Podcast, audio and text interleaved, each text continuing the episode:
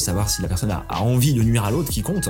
L'important, c'est comment l'autre va percevoir le message, comment va percevoir le comportement ou la relation avec l'individu. Et ce qui a évolué euh, récemment avec la loi, c'est que jusqu'à présent, c'était les comportements ou propos à connotation sexuelle. Et là, on a rajouté ou sexiste. Et donc, on a rajouté le sexisme dans euh, la définition du harcèlement sexuel. Bienvenue sur ce nouvel épisode du Pupitre. Le Pupitre est un média RH qui a vocation à donner la parole aux dirigeants et experts du monde des ressources humaines d'aujourd'hui et de demain. Nous avons pour objectif de dessiner ensemble ce que sera le futur des ressources humaines et je suis Romain Chollet, tech recruteur et coach et aujourd'hui j'ai l'honneur d'accueillir Camille Pouèche, PDG et fondateur de Cali Social. Bonjour Camille, comment tu vas? Ça va et toi? Ça va très bien, je te remercie. Camille est justement une de ces personnes qui participent activement à la transformation et l'évolution de nos métiers et aujourd'hui il va nous parler de l'impact des transformations organisationnelles en entreprise sur la santé mentale des collaborateurs et notamment les sujets liés au harcèlement moral et sexuel au travail en mettant l'accent sur les entreprises en phase de scale. Restez bien jusqu'à la fin, Camille vous partagera trois actions concrètes à mettre en place et croyez-moi, c'est très intéressant. Du coup Camille, parle-nous un petit peu de ton parcours. Euh, bah écoute, moi j'ai hum, d'abord étudié le management et l'économie euh, pendant euh, pendant cinq ans avec une école de management et euh, tout de suite à la fin de mes études, je bossais dans le domaine de l'assurance et c'était très intéressant mais c'était pas hyper passionnant et il se trouve qu'à ce moment-là euh, on avait été sollicité sur une crise sociale et, euh, et, plutôt que de travailler mon mémoire de fin d'études sur les questions euh, de la digitalisation du monde de l'assurance, finalement je l'ai adressé sur la question du bien-être au travail. Est-ce un sujet pour les entreprises C'était en 2008, ça n'existait pas encore. Et euh, c'était passionnant comme sujet. Et puis j'en ai conclu qu'il y avait une vraie tendance lourde qui était en train de se mettre en place. Et, il s'est avéré que 2009, il y a eu la crise France Télécom, la crise des suicides sur la question de la santé mentale justement. Et puis moi, bah, entre 2008 et 2009, j'avais créé une offre sur le sujet et, euh, finalement, euh, j'ai lancé Cali Social réellement, je veux dire, à, ce moment-là, 2009, 2010, il y a eu un plan d'urgence euh, avec comme ambition d'accompagner les organisations à prendre en compte le bien-être de ses collaborateurs dans sa stratégie, dans son organisation de travail. et donc c'était voilà 2009, 2010, ça fait maintenant 12, 13 ans et aujourd'hui et aujourd'hui Social, c'est une équipe de 25 personnes qui coordonnent euh, euh, à peu près 500 professionnels. Euh, on, travaille dans, on travaille en 17 langues et on doit avoir un peu plus de 600 clients en France majoritairement et partout dans le monde pour justement les accompagner sur ces questions de santé mentale. Ok. Et, donc là, c'est vraiment du, conseil finalement que, tu fais avec Ali Social et avec les collaborateurs de, de ton entreprise, c'est ça? Alors, on fait un peu de conseil. Après, moi, je suis quelqu'un de très pragmatique, pratico-pratique. J'aime beaucoup le concret, j'aime beaucoup le terrain. Euh, donc le conseil, on n'est pas une boîte de conseil où on vend véritablement le conseil. Nous, on, on, on, met en place des dispositifs avec des professionnels pour que chaque collaborateur puisse trouver une solution au moment où il en éprouve le besoin. Des psychologues, des coachs, des assistants sociaux. On adresse aussi les problématiques de, euh, sensibilisation. Hein. Donc on met des packages, des produits pour sensibiliser les collaborateurs sur les thématiques de santé mentale. Et puis finalement, le conseil, on le fait euh, malgré nous parce que quand on construit quelque chose sur un sujet aussi euh, sensible et innovant que l'humain au travail et ces, sujets de santé mentale et de bien-être, forcément, on, accompagne nos organisations dans leur évolution. Et je pense que voilà, c'est pas notre métier de le faire, on n'est pas rémunéré pour ça, mais on le fait aussi pour ça et ça nous fait plaisir de le faire. Et clairement, dans 90% des organisations dans lesquelles on intervient, on les aide à franchir un nouveau palier sur la question de l'intégration des notions de santé mentale euh, dans leur stratégie. Ok, très clair. Euh, et justement, on a entendu parler du projet euh, Care for People. De quoi s'agit-il? Oui, en fait, nous, on a, euh, je, te, disais, en fait, on a plusieurs grands métiers. On a un grand métier qui est d'accompagner les individus au moment où ils rencontrent une difficulté. Deuxième grand métier, sensibiliser l'ensemble des collaborateurs sur ces sujets pour qu'ils soient mieux conscients des risques et qu'ils s'en prémunissent. Et, le dernier métier, c'est vraiment de d'arriver pour un moment évaluer une situation, faire un audit, un diagnostic. Care for People, c'est un, un super service que l'on a créé, qui, qui, est déployé dans plusieurs organisations aujourd'hui, qui rassemble tous ces métiers au sein d'une même plateforme, ce qui permet à, nos psychologues, nos coachs d'être interfacés avec une plateforme, les salariés d'être interfacés avec cette même plateforme, de trouver des solutions, euh, que ce soit des, des professionnels, euh, des formations, euh, mais aussi d'autres outils de type alerte, s'il y a une situation de harcèlement, on va en parler.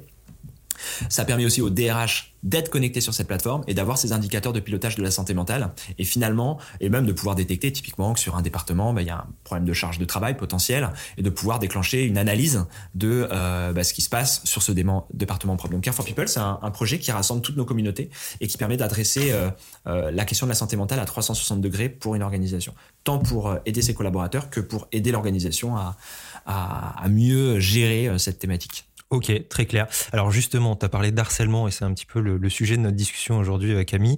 Euh, on va parler aussi beaucoup finalement du harcèlement dans les entreprises en hypercroissance, donc harcèlement moral, harcèlement sexuel. Euh, on a vu la tendance fin d'année 2021 euh, qui, qui s'est opérée notamment tu sais, sur les comptes Instagram Balance ta startup, Balance ton agency. mais finalement, en fait, c'est aussi un un phénomène qui touche tous les secteurs et pas que ce secteur-là. Euh, toi, déjà, dans un premier temps, comment est-ce que tu définirais le harcèlement? Alors, il y a une définition légale du harcèlement, donc je vais commencer par celle-là, et puis après on, ira euh, peut-être sur les notions d'interprétation des définitions. Euh, le, le, harcèlement moral, c'est euh, tout agissement de harcèlement moral qui a pour objet ou pour effet de porter atteinte à la dignité d'un individu et de dégrader ses conditions de travail. voilà, c'est la même définition dans le code pénal et dans le code du travail. Ça veut dire que concrètement, qu'on soit dans un cadre professionnel ou extra-professionnel, on est soumis aux mêmes lois. Et il y a un point qui est d'ailleurs intéressant parce que le sujet qui est souvent oublié, c'est la relation euh, client-fournisseur. Et euh, ben, on a aussi ces mêmes obligations vis-à-vis d'un prestataire de service. Et on voit encore dans certaines organisations où le comportement diffère euh, entre une personne avec qui on travaille et une personne qui travaille pour nous. Et on le voit d'ailleurs hein, dans les boutiques, on a tendance à être agressif à partir du moment où on paye la personne. Et ça, c'est un mauvais comportement et c'est interdit. Donc, les, agissements qui ont pour objet ou pour effet de porter atteinte à la dignité et dégrader les conditions de travail de la personne. Et donc, objet ou pour effet, il y a un point qui est très très important. Il faut vraiment euh, euh préciser ce point-là. Ce que ça veut dire, c'est que ça n'est pas l'intention qui compte. Que euh, ce soit l'intention de la personne de nuire à l'autre, ça c'est proscrit par la loi. Mais si ça n'est pas son intention, mais que ça a pour effet de dégrader les conditions de travail de l'autre, on rentre dans la définition du harcèlement moral. Ça, c'est pour le harcèlement moral. Ensuite, on a le harcèlement sexuel.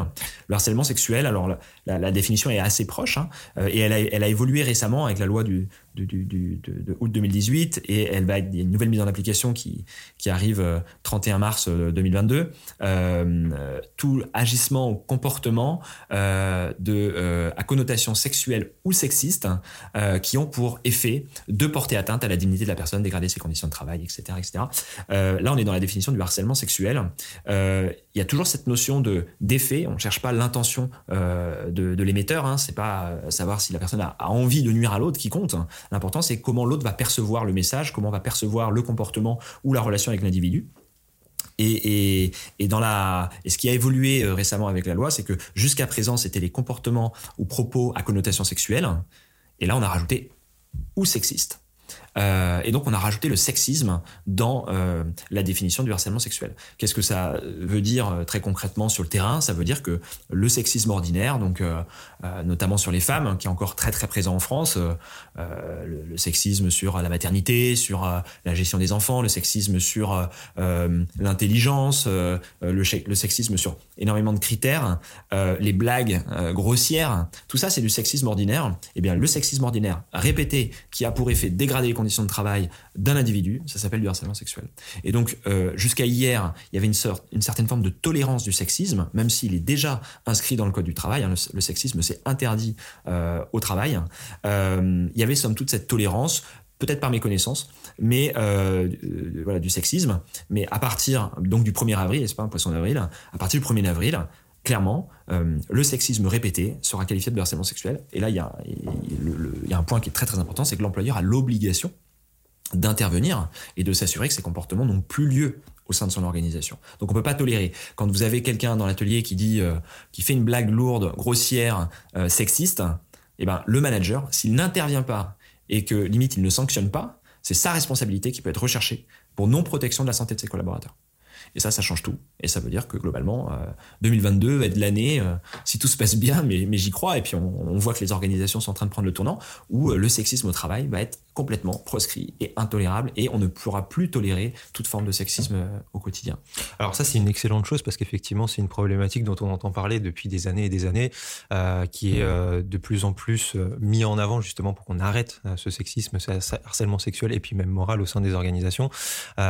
Euh, Toutefois, justement, quand on regarde par exemple les chiffres qui sont mis en exergue sur, sur le site de, de Social, il y a 74% des actifs qui estiment qu'il est difficile d'identifier le, harcèlement euh, sexuel. Euh, notamment, hein, puisqu'on parle surtout de ça. Euh, là, tu viens d'en parler, du coup, avec la nouvelle loi qui va arriver, du coup, le, 1er avril, bah, en fait, tout ce qui est répété c'est, ça va être proscrit et absolument intolérable. mais globalement, là, aujourd'hui, est-ce que tu aurais encore d'autres exemples très concrets, par exemple, une personne face à une autre personne dans une entreprise pour qu'on identifie réellement ce, harcèlement sexuel au quotidien? Alors, il y a plein d'exemples. Déjà, si c'est répété, c'est du harcèlement sexuel. Si c'est pas répété, c'est du sexisme. Dans les deux cas, c'est interdit. Euh, maintenant, la, la, sanction sera pas la même. Hein. Clairement, le, y a une graduation et le harcèlement sexuel est au-dessus du sexisme. Et puis au-dessus, il y a encore l'agression sexuelle hein, qui, a lieu dès lors qu'on a un contact physique avec une des cinq parties du corps à connotation sexuelle, la bouche, les seins, euh, le sexe, les fesses et les cuisses. Vous touchez euh, quelqu'un avec votre bouche, c'est une agression sexuelle, c'est interdit. Euh, pour revenir sur, euh, sur cette méconnaissance finalement du sujet, c'est parce qu'en fait, dans l'inconscient collectif, le harcèlement, c'est c'est encore ce qu'on ce qu'on voyait je dirais au cinéma il y a quelques années, à savoir quelqu'un qui est dérangé intellectuellement et qui va avoir la volonté d'aller nuire à autrui et de voilà. Qui, d'ailleurs, on parlait de de, de, de, de, managers toxiques. Euh, euh, voilà, on a eu plein de termes pour qualifier des managers qui avaient des pratiques qui nuisaient à autrui, euh, en considérant que la faute c'était eux. Euh, je pense que c'est beaucoup plus complexe que ça. Euh, on est dans un environnement qui change énormément. Euh, euh, on a connu ces deux dernières années euh, une pandémie mondiale, on n'avait jamais connu ça. là, on est en train de, connaître une guerre aux portes de l'Europe, on n'avait jamais connu ça. on est ça, on, le vit sur un train de digitalisation de l'économie et de mondialisation massive. L'environnement est extrêmement changeant et la constante, c'est le changement, comme le disait Zuckerberg il y a déjà plus de dix ans. il est clair qu'aujourd'hui, on est confronté à des changements perpétuels et on est dans une situation d'insécurité perpétuelle. Et cet environnement il est pressurisant pour tout le monde. C'est pas la faute des entreprises, c'est pas la faute des managers, c'est pas la faute des salariés. C'est comme ça qu'est notre monde à l'heure actuelle. Il faut lutter contre cette situation. Et euh, la problématique du harcèlement, c'est que non, il n'y a pas des gens mauvais, des gens bons. Il y en a euh, certainement, mais c'est pas ça le, gros des problématiques du harcèlement. Le gros des problématiques du harcèlement, c'est les mauvais comportements que l'on a vis-à-vis d'autrui, les comportements non respectueux, soit par, méconnaissance du non-respect de ces comportements. Parfois, des gens se comportent mal et ne sont même pas conscients euh, de l'incidence de leur comportement sur autrui, euh, ou alors ils en sont conscients, mais ils s'en moquent. Eh bien, c'est ça que le harcèlement cherche à lutter. Le problème, c'est que le terme harcèlement, voilà, on identifie toujours la personne dérangée, grave, qu'on doit exclure de la société. Nous, on accompagne beaucoup de situations de harcèlement au travail et, euh, et euh, j'ai systématiquement des personnes qui sont mises en cause qui euh, tombent des nues et ne réalisent pas d'abord, euh, considèrent que c'est euh, une attaque d'être mis en cause pour, pour harcèlement, que ce soit moral ou sexuel, hein. euh, mais qui après, quand ils réalisent que finalement, oui, leur comportement s'apparente à du harcèlement moral ou sexuel, sont des personnes qui sont dans une situation d'autodestruction, c'est-à-dire ils ne, ne, croient plus en leur identité, leurs fondamentaux s'écroulent et ils considèrent, ils se positionnent comme parias de la société. Et, ça, c'est un sujet extrêmement complexe parce que euh, quand on pointe du doigt quelqu'un pour harcèlement, la personne est systématiquement mise à part de la société. Et, euh, et, dans la définition du harcèlement moral et sexuel, comme je disais tout à l'heure, finalement, c'est surtout des questions de respect de l'un envers l'autre et d'apprentissage de comment on doit se comporter pour être respectueux vis-à-vis d'autrui. Et la loi est extrêmement large et effectivement, quelqu'un qui a des comportements qui ne sont pas respectueux vis-à-vis d'un tiers de manière répétée, ça s'appelle du harcèlement moral. Quelqu'un qui répète euh, des propos à connotation sexuelle vis-à-vis d'un tiers, ça s'appelle du harcèlement sexuel. Et ça, aujourd'hui, les gens ne le savent pas euh, et considèrent qu'il y a des gros lourds, qu'il y a euh, des managers toxiques, alors qu'en fait, eh bien, euh, il y a surtout des mauvais comportements et il faut éduquer la société pour évoluer dans ces comportements et être plus respectueux les uns les autres. Il ne faut pas aller chercher très très loin pour avoir du harcèlement moral. Hein. vous allez sur la route, dans les embouteillages, gens qui klaxonnent et, et, qui n'a pas klaxonné un moment par excès d'énervement ou d'agacement. La réalité, c'est que un klaxon, ça a pour effet de dégrader, c'est irrespectueux vis-à-vis de l'autre. Bah, il se trouve que c'est inutile, mais on est dans ces comportements irrespectueux des uns vers les autres. Sur la route, on s'en accommode, au travail, ça peut avoir des conséquences lourdes et c'est pour ça que toutes ces lois existent et c'est très bien qu'elles se mettent en place pour que justement on avance sur euh, la sensibilisation des gens sur ces sujets. Oui, et puis finalement, en fait, ça peut, euh, comme tu disais, c'est pas euh, juste un gros lourd dans une entreprise ou ce genre de choses, ça peut toucher finalement, enfin toucher n'importe qui finalement dans une entreprise peut faire du harcèlement moral ou sexuel euh, sans foncièrement s'en rendre compte parce que lui se dit bon c'est peut-être juste une blague ou ce genre de choses machin. Mais en fait ça euh, l'impact psychologique derrière sur le collaborateur ou la collaboratrice euh, peut être très néfaste et donc ça peut être monsieur et madame tout le monde qui finalement fait du harcèlement moral ou sexuel sans s'en rendre compte et qui du coup peut être sanctionné par ça par la suite. Exactement. Et, et je le disais on, on accompagne beaucoup de sociétés sur sur ces sujets notamment une agence de com. Et Et, et, je prenais le parallèle avec la publicité, où ce qui compte, c'est pas l'intention de l'émetteur, c'est la réception, euh, c'est la, perception du receveur. En, sur euh, les comportements humains, c'est la même chose. C'est pas l'intention que vous avez euh, vis-à-vis de votre comportement qui compte, c'est la manière dont la personne va, le percevoir. C'est encore plus vrai en management. Hein. Il, faut absolument anticiper la manière dont les gens vont percevoir votre propre comportement. Et à partir du moment où on a eu un comportement, il faut s'assurer qu'on a connaissance, conscience de la manière dont on l'a perçu pour être en capacité de désamorcer la situation s'il y a eu une erreur. Ça peut arriver, des erreurs de management, des erreurs de relations humaines, il y en a tous les jours. Euh, ben ça se corrige euh, avec empathie, avec des excuses parfois même. Euh, tant qu'on est dans cette logique de respect de l'un et de l'autre et de se dire mince, j'ai été trop loin, j'en suis navré. Euh, c'était pas mon intention euh, et c'était pas ce que mes propos ont ma, ont dépassé ma pensée. Je dirais tout va bien c'est le jour où finalement on ne fait pas cette démarche-là et euh, on s'aperçoit que petit à petit, eh ben, on a des, des, comportements à répétition qui vont avoir cet effet de dégradation de la santé des personnes. Et la dégradation de la santé sur les comportements irrespectueux, c'est massif. Hein. L'impact est très très lourd. On est euh, dans notre job, on essaie de bien faire, on essaye d'essayer de, de, correspondre à, à, ce que l'autre attend de soi, euh, son manager notamment. Et, et donc on, on va chercher à satisfaire l'autre et euh, avec, euh, bah, parfois, quand il y a des problèmes de comportement, eh ben, euh, on va chercher à atteindre l'horizon. quoi. Et qu'est-ce qui se passe? Bah, On s'épuise. Et l'épuisement, bah, c'est le terreau des tendances dépressives, des tendances anxieuses, du stress et de la dégradation de la santé mentale. Ok, alors justement par rapport à ces questions de, harcèlement hein, moral ou sexuel, ce qu'on voit, c'est que c'est surtout typiquement les entreprises du CAC 40 et toutes ces startups en hypercroissance qui sont impactées euh, justement par, par ces mauvaises tendances. Euh, comment est-ce que toi, tu pourrais expliquer ça justement? En fait, euh, alors, il y a plusieurs choses parce que les boîtes du CAC 40, les, grosses multinationales, on va, les appeler comme ça, euh, elles, elles ont, on le voit actuellement avec la, crise des, de, de, des, des semi-conducteurs dans les, dans les organisations qui en ont besoin, euh, la, crise euh, de l'Ukraine actuellement, bref, tout, tout, ça vient générer des impacts massifs sur les grandes organisations. Euh, qu'est-ce qui se passe quand une grande organisation est confrontée à un impact massif? Elle doit se réorganiser très très vite. Voilà. Elle doit s'adapter à euh, ce nouveau facteur qui vient influer. Comment ça se matérialise une adaptation euh, hyper rapide dans une grosse organisation? Tout est chamboulé, tous les repères sont perdus, euh, les gens bossent énormément avec cette insécurité de se dire mais si on n'arrive pas à trouver la solution, il y a un risque sur la pérennité de notre business. Ça peut se traduire par des suppressions d'emplois, ça peut se traduire par euh, une baisse des investissements. Voilà, il y a plein d'impacts très très négatifs. Et très concrètement, quand vous êtes dans une situation d'insécurité, de surcharge de travail, euh, euh, auquel on va rajouter un déséquilibre dans la vie pro-perso avec le télétravail forcé qu'a occasionné la Covid, bah, vous avez tous les facteurs pour mettre les gens en situation de pression. Et une personne en situation de pression, la dernière chose qu'elle fait, c'est faire attention à ses comportements. Euh, vous êtes sous pression, vous dormez pas, vous dormez pas, euh, vous êtes fatigué, vous êtes fatigué, euh, vous êtes à fleur, de peau, vous êtes émotif. Quand quelque chose vous arrive et que vous êtes émotif dans une situation émotionnelle forte, vous réagissez avec vos émotions. Réagir avec ses émotions quand on est énervé, c'est de l'agressivité. Donc, pour les grosses multinationales confrontées à tous ces enjeux, je dirais qu'il y a un effet, une tendance euh, normal que ça se traduise par des mauvais comportements au travail. Et les mauvais comportements ont des incidences néfastes sur la santé mentale des collaborateurs. Et ça, c'est un piège très très fort. Les grands leaders euh, le disent bien, le moral est, fondamental, la confiance est la clé. Quand on est en période de turbulence, garder la confiance, c'est fondamental et c'est fondamental pour pouvoir dormir, pour pouvoir être en forme, pour pouvoir bien se comporter et faire en sorte que les gens travaillent ensemble. Donc si on laisse finalement euh, ces, ces, comportements naturels apparaître dans les périodes de turbulence, ben non seulement on va dégrader la santé des équipes, mais on va dégrader la capacité du collectif à bosser ensemble pour adresser euh, cet enjeu. Et c'est là qu'on a besoin de leaders justement, pour donner la confiance et expliquer aux gens qu'il faut aller dans la même direction et qu'on va traverser cette période et qu'on va le faire ensemble.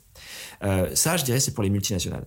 Les, les, les, boîtes en, en hyper croissance, c'est un autre sujet alors ils sont évidemment confrontés à plein de problématiques, mais ils ont une problématique euh, que, les autres boîtes n'ont pas, c'est euh, la problématique de l'hypercroissance. Quand on, double ses effectifs chaque année, euh, on doit chaque année on franchit des seuils organisationnels, donc on doit repenser l'organisation du travail systématiquement avec des nouvelles personnes.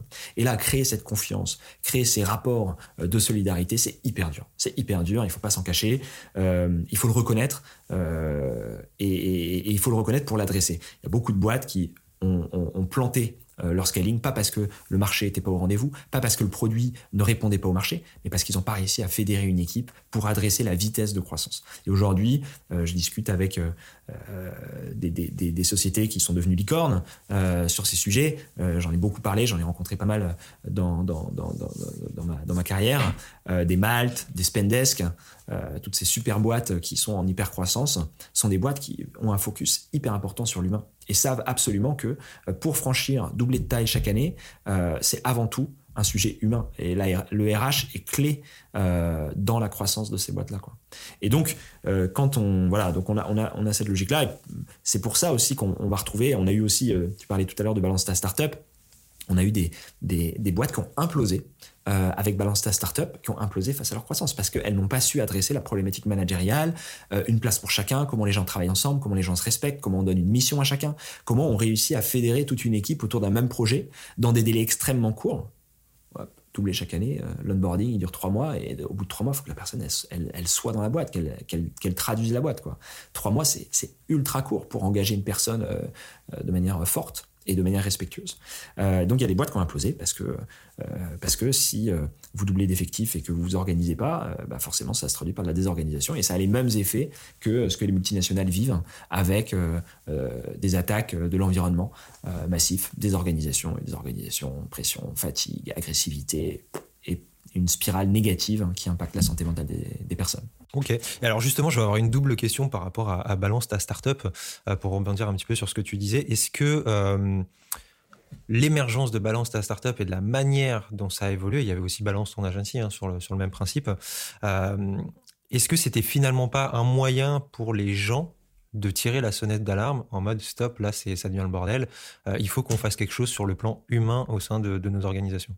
Je pense que alors, c'est deux secteurs. C'est pas anodin qui est balance ta startup, balance ton agency. D'ailleurs, il y a eu d'autres tendances hein, de balance ton, balance ta, etc. Ton, ton ESN, tu as eu plein d'autres trucs qui sont sortis. Exactement, exactement. Mais il y a certains qui ont pris plus que d'autres. Et euh, le, monde des startups a cette surexposition au risque, euh, clairement, euh, de par, de par la croissance et de par aussi la difficulté, la pression de je lève des fonds, est-ce que le marché va réagir, etc. Vous avez, vous avez tous les dirigeants qui sont sous pression. Voilà, donc euh, il y a une surexposition au risque pour les startups et et il y a aussi un autre effet pour les startups, c'est que on a passé euh, dix années où euh, le monde des startups c'était cool, etc. Fallait bosser en startup parce que c'était le nouveau monde, les nouveaux modes de travail. Et en fait, on a confondu le, le marketing du recrutement et et euh, ce qui était fondamentalement une startup, qui est une boîte en très forte croissance. Alors, euh, une scale-up, on va dire, parce qu'une startup, euh, c'est un peu galvaudé, on ne sait pas trop ce qu'il y a derrière, mais, mais et une boîte en forte croissance, c'est très difficile. Il hein. n'y a pas de secret, il n'y a pas de machin. Non, non, il n'y a pas de. On passe l'après-midi au baby-foot en rigolant, ça n'existe pas. Ça. On bosse comme des malades, dans une bonne ambiance, s'il y, a, y a le management qu'il faut. Mais si c'est pas le cas, bah c'est des conditions de travail très très dures. voilà, donc on était avec des startups avec le côté business, tout est cool, tout est formidable, où on s'affranchissait. Alors, on s'affranchissait, c'est pas le terme, mais euh, euh, quand vous euh, créez une boîte et que vous êtes 300 collaborateurs en 4 ans, vous n'avez pas l'expertise RH d'un groupe de 400 collaborateurs depuis 20 ans. donc vous mettez les choses en place comme voilà vous rencontrez un problème, vous mettez la solution, mais voilà donc vous avez des problèmes en permanence. donc il n'y avait pas toutes les ressources, tous les canaux qui font que une boîte stable, c'est adresser un problème de management à un instant T, etc. dans une startup. Et il y avait besoin d'un canal de communication, balance ta startup, a été euh, le canal, un écho justement pour toutes ces personnes qui rencontraient des difficultés dans leur startup, euh, qui en plus euh, voyaient dans les journaux que c'était formidable de travailler dans une startup, donc ils n'avaient pas le droit de s'exprimer sur le fait que bah non, c'est pas que formidable des startups. Et, et je pense que Balance ta startup a trouvé son public comme ça et ça a été utile justement pour mettre le doigt sur le fait que non, la startup c'est pas que simple, c'est aussi complexe et, et, et, et il peut y avoir des problèmes de management. Balance ton agency, même chose pas pour les mêmes raisons, mais le monde de l'agence de com, c'est un monde à part entière, euh, sur lequel il y a énormément de dysfonctionnements. Euh, euh, vous avez un monde qui fonctionne très très bien, qui est grande consommation, grande distribution, groupe agroalimentaire ou, autre, et agence de com, c'est-à-dire le groupe alimentaire produit, les, les, dirigeants sollicitent des agences de com pour être créatifs, pour aller vendre des yaourts, pour reprendre 99 francs, c'est 99 francs, ouais. Et de Bec BD, bah, ils prennent des agences de yacht pour dire que le yacht il est meilleur, etc. Et ils leur mettent la pression. Les agences de com bossent n'importe comment, font des heures en étant mal payées et traités au lasso, payés au lance-pierre, traités au lasso, pour que derrière il y ait le produit qui sorte super bien dans les rayons de Carrefour ou de Champ et que le consommateur il l'achète. Bref, bah, ce monde-là, c'est pas normal.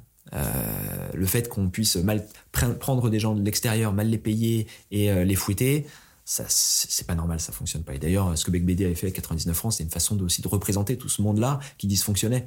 Euh, et Balance ton agency a trouvé son public parce que de la même manière, quand tu bosses en agence de com, c'est génial. Alors tu fais des heures, etc. Mais tu as une communauté, ça se passe bien, c'est formidable. Il y a une aventure agence de com qui est formidable. En revanche, il y a des conditions de travail qui sont très très délétères. Et le problème, c'est que le jour où une agence de com dit moi ça va pas, j'accepte pas euh, de travailler dans ces conditions et qui dit à son, à son annonceur de changer son comportement, c'est pas compliqué, il perd le budget, il y a notre agence de com qui prend le relais. Donc balance, ta, balance ton agency, ça a été un canal qui je pense a été dur à gérer pour les agences de com parce que euh, voilà le, nom est mis en avant, ils ont perdu des clients, il y a des restructurations, mais ça a été euh, un très très très bon outil pour permettre la libération de la parole sur ce sujet, faire en sorte qu'il y ait des gens qui rencontraient des difficultés qui puissent trouver des solutions et que ça mette un, ça mette un très très gros coup de fouet aux agences de com, mais surtout aux annonceurs au-dessus. Et nous, on a accompagné pas mal d'agences de com sur le sujet, des problèmes de comportement au sein de l'agence, mais aussi beaucoup, beaucoup, beaucoup de problèmes de comportement des annonceurs à l'égard des agences de com. Et le vrai problème, je pense, il vient de là. Euh, et, je l'évoquais au début du, podcast.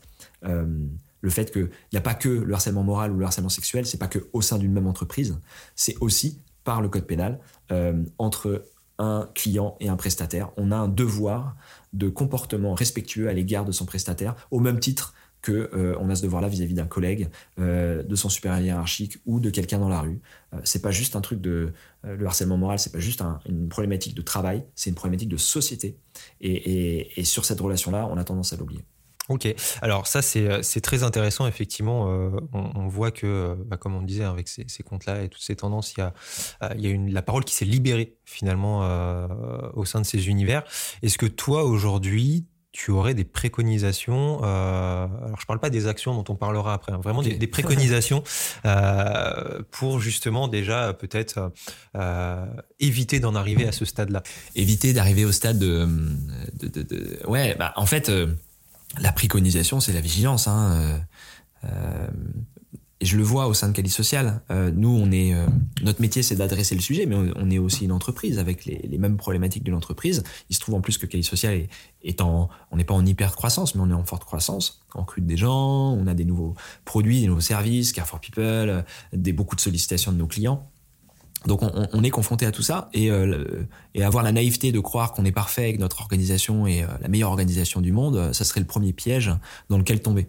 Il faut être extrêmement vigilant de son organisation euh, et du vécu des personnes. Moi, je passe, je passe du temps à demander à mes équipes individuellement comment elles vont, mais vraiment, pas, pas simplement leur demander si ça va aujourd'hui, etc. Non, aller un moment m'intéresser à elles et voir comment elles vivent pour être sûr que mon organisation n'a pas des effets délétères sur leur santé mentale.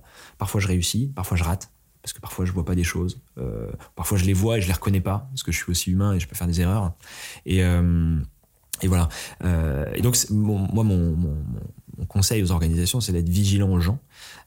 Sauf que c'est facile à dire quand on est une organisation de 25, 30, 50 personnes quand on est 4000, 10 000, 100 000 collaborateurs, faire attention aux gens, ça se traduit aussi par des process, par des outils. Euh, et c'est là aussi d'ailleurs que Cali Social intervient. Nous, on met en place ces outils, ces process pour, euh, euh, sans externaliser ce sujet, mais donner la capacité à une organisation d'être à l'écoute de ses collaborateurs, d'entendre les bons signaux et de bien savoir réagir quand un, collaborateur vous dit l'organisation c'est n'importe quoi. Ok. Et alors justement, aujourd'hui, enfin en tout cas, j'ai envie de dire jusqu'à aujourd'hui, euh, il y a peu de dirigeants qui, euh, mettent en place des, enfin, qui ont mis en place des actions concrètes justement pour endiguer le, euh, le fléau du harcèlement au travail, toujours pareil, qu'il soit moral ou sexuel ou autre. selon toi, est-ce que c'est par méconnaissance de ces problématiques-là, ou est-ce qu'il y a d'autres facteurs qui rentreraient en ligne de compte? Il y a la méconnaissance. Après, la méconnaissance entraîne la crainte. Euh, on a encore euh, beaucoup d'organisations qui, par méconnaissance, euh, pensent que à partir du moment où elles vont traiter la problématique du harcèlement moral et sexuel, elles vont se retrouver avec énormément de plaintes et que finalement ça occasionne un risque sur leur modèle. Euh, quand on regarde, si on reprend la définition du harcèlement moral, les agissements qui ont pour objet ou pour effet de dégrader les conditions de travail, répétés, euh, je la fais courte, mais en fait, il y a beaucoup, beaucoup, beaucoup de situations qui s'apparentent à du harcèlement moral, qui rentrent dans la définition. Et euh, si on avait une lecture purement juridique euh, du sujet, on pourrait dire euh, à tout l'Occident d'arrêter de travailler. Voilà, on arrête tout parce qu'on rentre pas dans les, dans les lignes. un agissement répété, la répétition commence à deux fois qui a pour effet de dégrader les conditions de travail de l'autre, ça va très très très très très vite. Euh, alors il y a, y a, plein eu des cas qui ont fait jurisprudence, etc. On doit prendre les choses dans leur contexte, mais si on ne fait qu'appliquer strictement la loi, globalement toute situation de travail peut s'apparenter à du harcèlement. Oui, c'est par exemple, euh, tu as, un collaborateur ou une collaboratrice, t'es manager par exemple, et tu lui dis, euh, euh, alors tu m'arrêtes si je me trompe hein, évidemment, mais euh, tiens, t'as pas fait ça, tu lui répètes le lendemain, t'as pas fait ça, mais de manière un peu agressive, ça, ça peut rentrer dans la ligne de compte du harcèlement. Ça peut rentrer en ligne de compte du harcèlement, exactement. Alors, quand ce sera analysé, jugé, etc., ce sera peut-être pas apparenté parce que dans l'exemple que tu donnes, il y a, y a un, un, justificatif. Moi, souvent, je cite l'exemple du retard. Euh, la personne est en retard tous les jours. Tous les jours, tu lui répètes de ne pas être en retard. Voilà, euh, c'est justifié, donc on, va pouvoir euh, mettre en exergue le fait qu'il y, y, a un contexte derrière. En revanche, euh, en revanche, si s'il y a de l'humiliation ou autre, ouais, ça peut ça peut ça peut s'apparenter au-delà de, du, du, fait de faire remarquer qu'il y a un dysfonctionnement professionnel. Si à un moment il n'y a pas de plan d'action, qu'il y a de l'humiliation, etc. Là, c'est ces éléments-là qui peuvent être pris en compte. Mais pour revenir sur ta question, qui était les pourquoi les dirigeants le font pas? Moi, je pense que c'est ça. C'est parce qu'ils ont peur que finalement ils passent leur vie à discuter de ce qui est du harcèlement moral ou pas, plutôt que d'être focalisés sur le travail. Voilà. Et, c'est un mauvais calcul. Euh, enfin, ça c'est mon avis. Euh, mais je ferais pas ce métier-là si, si j'y croyais pas. C'est un mauvais calcul parce que la réalité c'est que on est sur une tendance lourde. Les gens déjà travaillent mieux dans un, euh, environnement respectueux. Et, là, on a eu beaucoup d'études. Euh, Gallup, institut américain, fait pas mal d'études sur l'engagement et montre bien la corrélation entre la performance de l'individu et de l'organisation et le fait d'évoluer dans un environnement respectueux. Donc ça, c'est établi, l'engagement des collaborateurs a un impact sur la performance. Et puis l'autre élément, c'est que, et ça on l'a vu avec la Covid, hein, c'est que les gens euh, disent stop, ça je ne veux plus l'accepter. C'était beaucoup moins le cas hier, aujourd'hui c'est beaucoup plus vrai. Et le dirigeant qui aujourd'hui se dit je préfère pas en parler parce que euh, si on en parle, il y a un risque sur notre modèle, bah, finalement il est en train de reculer une échéance euh, qui est grossie à mesure qu'il ne la traite pas. Et, euh, et c'est un mauvais calcul, quoi. Et ça va, ça, va, ça va lui tomber dessus. Et puis de toute façon, il y a la loi, donc... S'il fait pas euh, les choses et que ça se produit au sein de son organisation, la, la, la, la conséquence sera, ne sera, n'en sera que plus lourde. La, politique de l'autruche n'a jamais euh, payé euh, favorablement pour les entreprises. Et puis, comme tu dis, c'est-à-dire que si tu traites pas ce genre de sujet au fur et à mesure pour améliorer l'environnement de travail de, de tes collaborateurs, finalement, trois à quatre ans après, tu te retrouves avec un énorme problème à gérer. Et puis, bah, limite, la seule solution que, qui te resterait, c'est de mettre la clé sous la porte parce que de toute façon, c'est, c'est, c'est fini, quoi.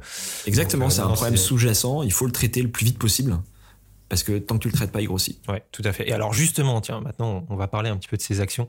Euh, toi, si tu avais trois actions euh, à mettre en place, euh, ou en tout cas à conseiller au DRH et CEO de, euh, de, de, du, du, CAC 40, euh, du, de l'univers startup ou autre, un peu importe, euh, si tu avais trois actions à leur conseiller de mettre en place pour s'assurer d'être dans les clous justement de lors de l'entrée en vigueur de la prochaine loi le, le 31 mars, donc du coup le 1er avril, qu'est-ce que ce serait? Le premier élément, c'est d'en parler sensibiliser les gens sur ce que c'est. Ce qui relève du harcèlement moral, ce qui relève du harcèlement sexuel. Pas pour condamner les comportements ou condamner les personnes qui ont des mauvais comportements, pour éduquer les collaborateurs à comprendre la loi, à comprendre ce que c'est que le respect et à adapter leur comportement justement pour coller à la loi. Il se trouve que les valeurs de respect, j'ai pas beaucoup de boîtes, j'ai jamais rencontré un patron qui me dit moi le respect ça fait pas partie de mes valeurs.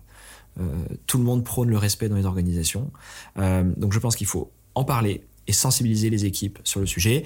C'est une obligation légale, donc euh, il se trouve que c'est super, on enfonce des portes ouvertes, mais il y a deux façons de faire une obligation légale. Par la contrainte en disant on vous forme, mais on n'est pas d'accord, et par l'opportunité en se disant bah, c'est une obligation légale, et ça fait partie de nos valeurs. Et dorénavant, voilà ce qu'il faut faire, et voilà ce qu'il faut pas faire au sein de notre organisation. Et comme ça, on, on donne le fonctionnement de l'organisation, la culture. Premier élément, sensibiliser tous les collaborateurs. Deuxième élément, être certain que lorsqu'un collaborateur rencontre une difficulté, il a la possibilité de s'exprimer librement. Euh, c'est pas facile de s'exprimer librement. Euh, se dire la porte du DRH est toujours ouverte, ça, ça ne permet pas l'expression libre parce qu'il y a un biais, évidemment, euh, avec le DRH qui peut être perçu comme la personne qui va te licencier si elle n'est pas contente, etc. Euh, il y a des dispositifs d'alerte qui permet à quelqu'un de faire une alerte, d'évoquer une situation en protégeant son identité euh, et, et, de rentrer dans la loi de la protection du lanceur d'alerte. Ces outils sont aujourd'hui, je pense, indispensables. quand une organisation les a, elle peut traiter les situations. Si elle ne les a pas, eh ben, on va retrouver les alertes sur Balance ta startup, Balance ton agency, etc. Et il y aura d'autres canaux qui seront utilisés. Donc un bon dispositif d'alerte qui garantit la libre expression.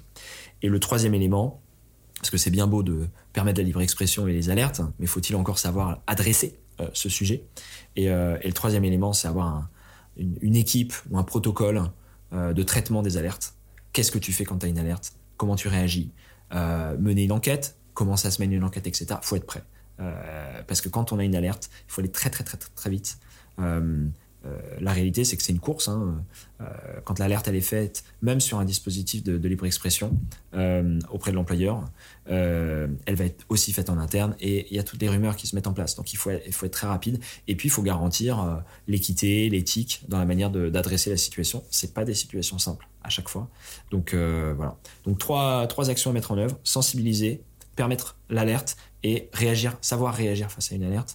Et euh, ces trois actions euh, basiques euh, et évidentes en management, mais il se trouve aussi que c'est une obligation légale euh, lorsqu'on doit sensibiliser les équipes, on doit, on doit avoir des dispositifs d'alerte, et lorsqu'il y a une alerte, on doit les, les adresser correctement. Donc, faire d'une obligation légale une opportunité, je pense que c'est l'enjeu aujourd'hui des organisations, et de se dire d'être proactif sur ce sujet et de réagir très très vite et pas attendre que finalement ce soit la patrouille de l'inspection du travail ou la patrouille des médias qui rattrape les organisations sur ce sujet. Ok, bah écoute, très intéressant tous ces sujets-là, harcèlement moral, harcèlement sexuel, comment justement euh, faire en sorte d'adresser ces problématiques. Effectivement, je pense qu'il y, a des gros chantiers encore sur, euh, sur les prochains mois, prochaines années euh, au sein des organisations, tous secteurs confondus finalement, parce que là, tu vois, bon, on fait un petit peu partie du même domaine, on travaille un petit peu avec le même genre d'entreprise, etc. Mais c'est le genre de sujet qu'on peut retrouver même dans une boîte de menuiserie au fin fond, enfin en, province ou enfin en région pour le coup. Donc, on parle des rapports humains. Voilà, c'est dans les rapports humains. De toute façon, ça concerne tout le monde. Donc, Dès que tu as deux personnes dans une pièce, tu as un risque de harcèlement moral ou sexuel.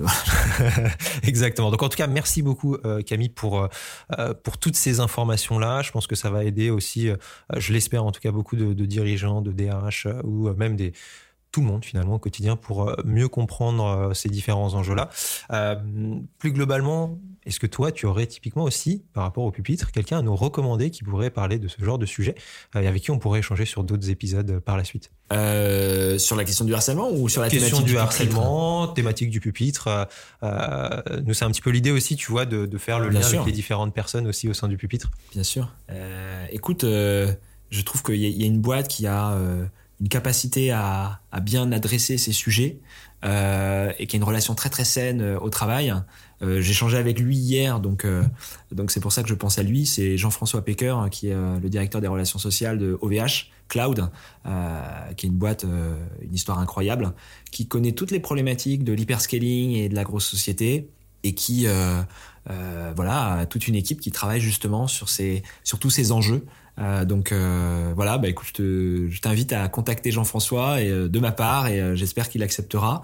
et en tout cas, voilà, c'est quelqu'un de formidable et en plus une très très belle histoire, une très belle expérience avec OVH Cloud. Bah écoute, merci beaucoup Camille pour pour ce contact et euh, bah, on espère justement qu'on aura l'occasion de, discuter avec lui pour poursuivre un petit peu cette discussion qu'on a eue toi et moi aujourd'hui. Euh, merci beaucoup pour, pour ton temps, pour ta disponibilité, c'était très intéressant.